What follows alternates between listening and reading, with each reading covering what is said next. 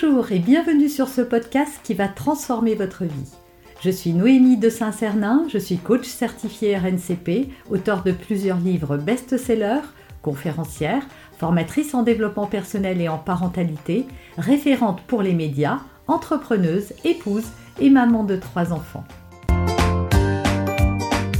Ce podcast, je partage avec vous chaque semaine des outils, des conseils et des clés concrètes pour vous aider à vous libérer de vos blocages, à améliorer vos relations, à mieux gérer vos émotions, à remettre du sens dans votre vie, à retrouver énergie et positivité et bien d'autres choses encore afin d'obtenir la vie qui vous fait rêver. Mais on voit aujourd'hui la blessure de trahison. Alors la blessure de les, enfants qui ont ressenti cette blessure de, trahison sont des enfants qui ne se sont pas sentis en sécurité quand ils étaient petits. Alors, comment est né ce, manque de sécurité, en tout cas ce sentiment plutôt d'insécurité?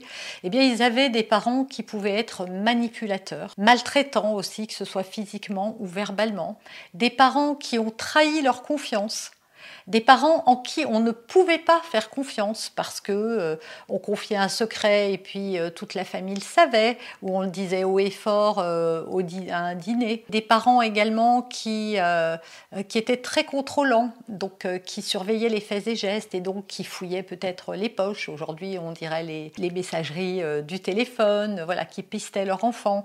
L'enfant s'est senti ne pas avoir suffisamment d'intimité et surtout de confiance en ses parents, ce qui a créé ce sentiment d'insécurité. Hein, parce que vous imaginez bien, si je suis un enfant et que je sens que je ne peux pas faire confiance à mes parents, bah, c'est terrible pour un enfant parce que justement, il ne, peut pas, euh, il ne peut pas avoir suffisamment confiance en lui pour combler ses propres besoins, donc il a besoin d'avoir confiance en ses parents pour pouvoir se construire. Les parents ont également euh, souvent nié les émotions de leur enfant ou, l'enfant n'a pas pu exprimer ce qu'il ressentait. Voilà, il a senti que bah non, il fallait pas ni que je me plaigne, ni que je pleure, ni euh, euh, voilà tout ça. Je dois pas montrer tous ces sentiments parce qu'ils sont niés, ils sont bafoués, ils ne sont pas reconnus par mes parents, qu'ils les sous-estiment, les dénient et même les dévalorisent. Alors le masque social qui est porté par les gens ayant souffert d'une blessure de trahison, c'est la rigidité. Ce sont des gens qui ont une vie euh, quasi militaire et qui ont des opinions et des prises de position avec des jugements très péremptoires. Voilà, ce sont des gens qui ont des avis euh, qu'il est difficile de faire bouger. Elles ont des convictions, elles s'y accrochent très fort. Ce sont souvent des personnes qui ont besoin de faire, de fédérer les autres euh, à leurs idées, et elles souffrent beaucoup quand justement on ne les suit pas ou on ne leur fait pas confiance, puisqu'encore une fois, je vous rappelle que la confiance est vraiment la blessure de la personne euh, qui a, qui, qui, qui a ce, ce sentiment de trahison, cette blessure de trahison, et donc du coup, elles ont besoin qu'on leur fasse confiance, parce que si on ne leur fait pas confiance, alors c'est catastrophique, parce qu'elles se retrouvent dans le rôle de ce qu'elles exècrent le plus au monde, c'est des gens en qui on ne peut pas avoir confiance.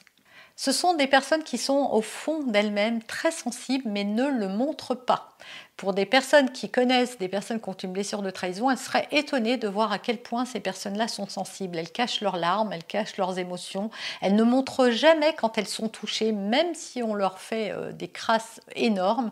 Quand il leur arrive des malheurs, elles ont l'impression de, elles donnent l'impression aux autres de rebondir. On se demande souvent, oh, mais alors comment elles font? Parce que moi, à sa place, ça m'aurait euh, mis à genoux et, et la personne, voilà, on a l'impression que ça l'affecte pas en fait, elle est très très affectée, mais elle a peur de se montrer dans sa vulnérabilité. Il ne faut pas oublier que la personne qui a une blessure de trahison, dans l'enfance, ses parents ne reconnaissaient pas tout ça, n'ont pas valorisé ses sentiments, n'ont pas accueilli, pardon, plutôt que valorisé, accueilli ses émotions. Donc quand elle les montre, elle a l'impression d'être quelqu'un de vulnérable. On lui a appris à être fort, à faire face, à pas se plaindre. Et donc du coup, elle s'est construite sur ce schéma. Alors je dis elle parce que la personne, hein, mais c'est valable qu'on soit une fille ou un garçon. Et donc elle s'est construite sur ces bases-là de euh, on ne peut faire confiance à personne, je ne peux compter que sur moi, je ne dois pas montrer mes émotions parce que c'est de la faiblesse. Si on me sent vulnérable, alors on va me faire encore plus de mal. Voilà, tout ça, c'est des barrières illusoire que met la personne qui a cette blessure, mais en réalité, ça ne sert à rien. Hein. C'est pas parce que euh, on, a l'impression de se blinder contre les mauvaises nouvelles ou les mauvaises personnes qu'on va pas les attirer. Au contraire, c'est le contraire qui va se passer parce que rappelez-vous ce que je vous ai expliqué dans la première vidéo sur les blessures émotionnelles, c'est que la blessure va attirer comme un aimant ceux qui vibrent euh, exactement avec ce que elle, elle envoie. Les personnes dotées de la blessure de trahison sont des perfectionnistes. voilà, toutes les personnes qui sont très perfectionnistes ont une blessure de trahison. Pourquoi? Parce que le perfectionnisme, ça fait appel à la performance. Ces personnes-là se sont dit, je ne suis pas assez bien quand elles étaient petites, et donc je vais devenir quelqu'un d'irréprochable. Voilà, comme ça on me fera confiance et on verra que je suis une bonne personne.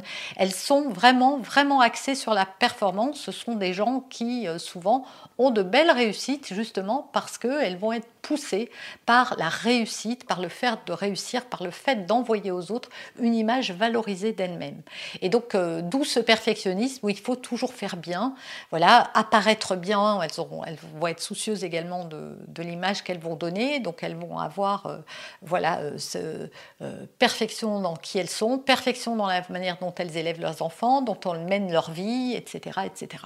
Donc les croyances, c'est on me fait toujours du mal, je peux faire confiance à personne, les autres peuvent me blesser, etc., etc.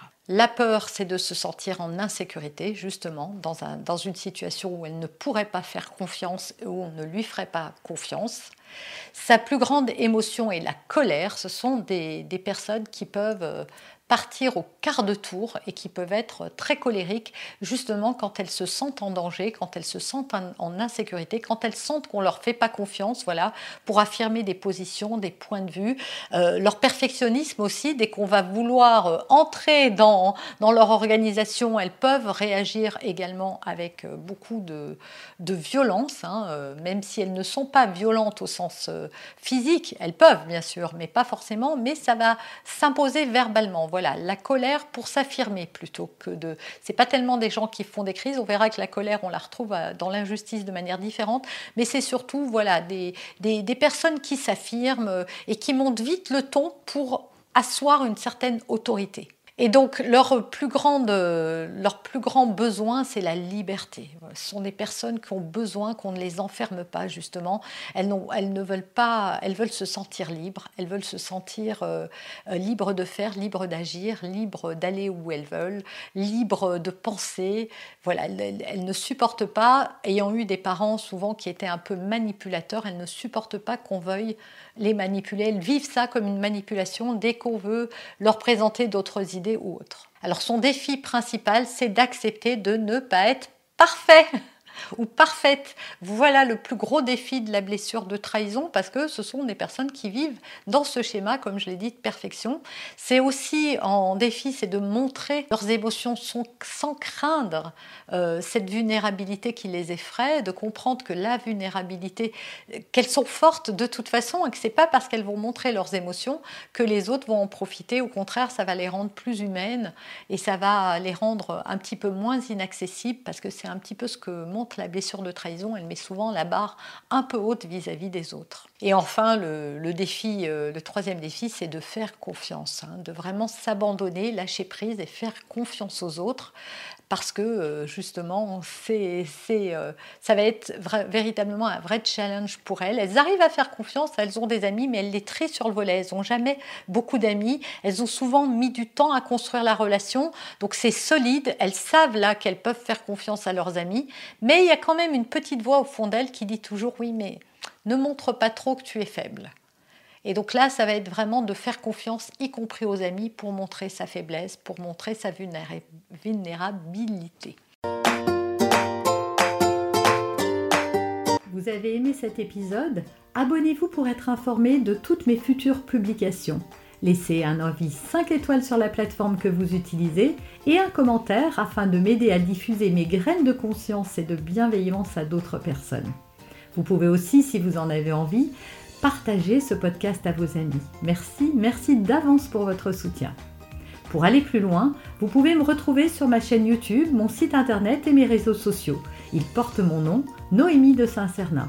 Et si vous souhaitez aller plus loin et vous faire accompagner, venez rejoindre mes programmes de coaching et mes accompagnements. Tout est indiqué sur mon site internet www.noémie-de-saint-cernin.com dans la rubrique Mes coachings et formations.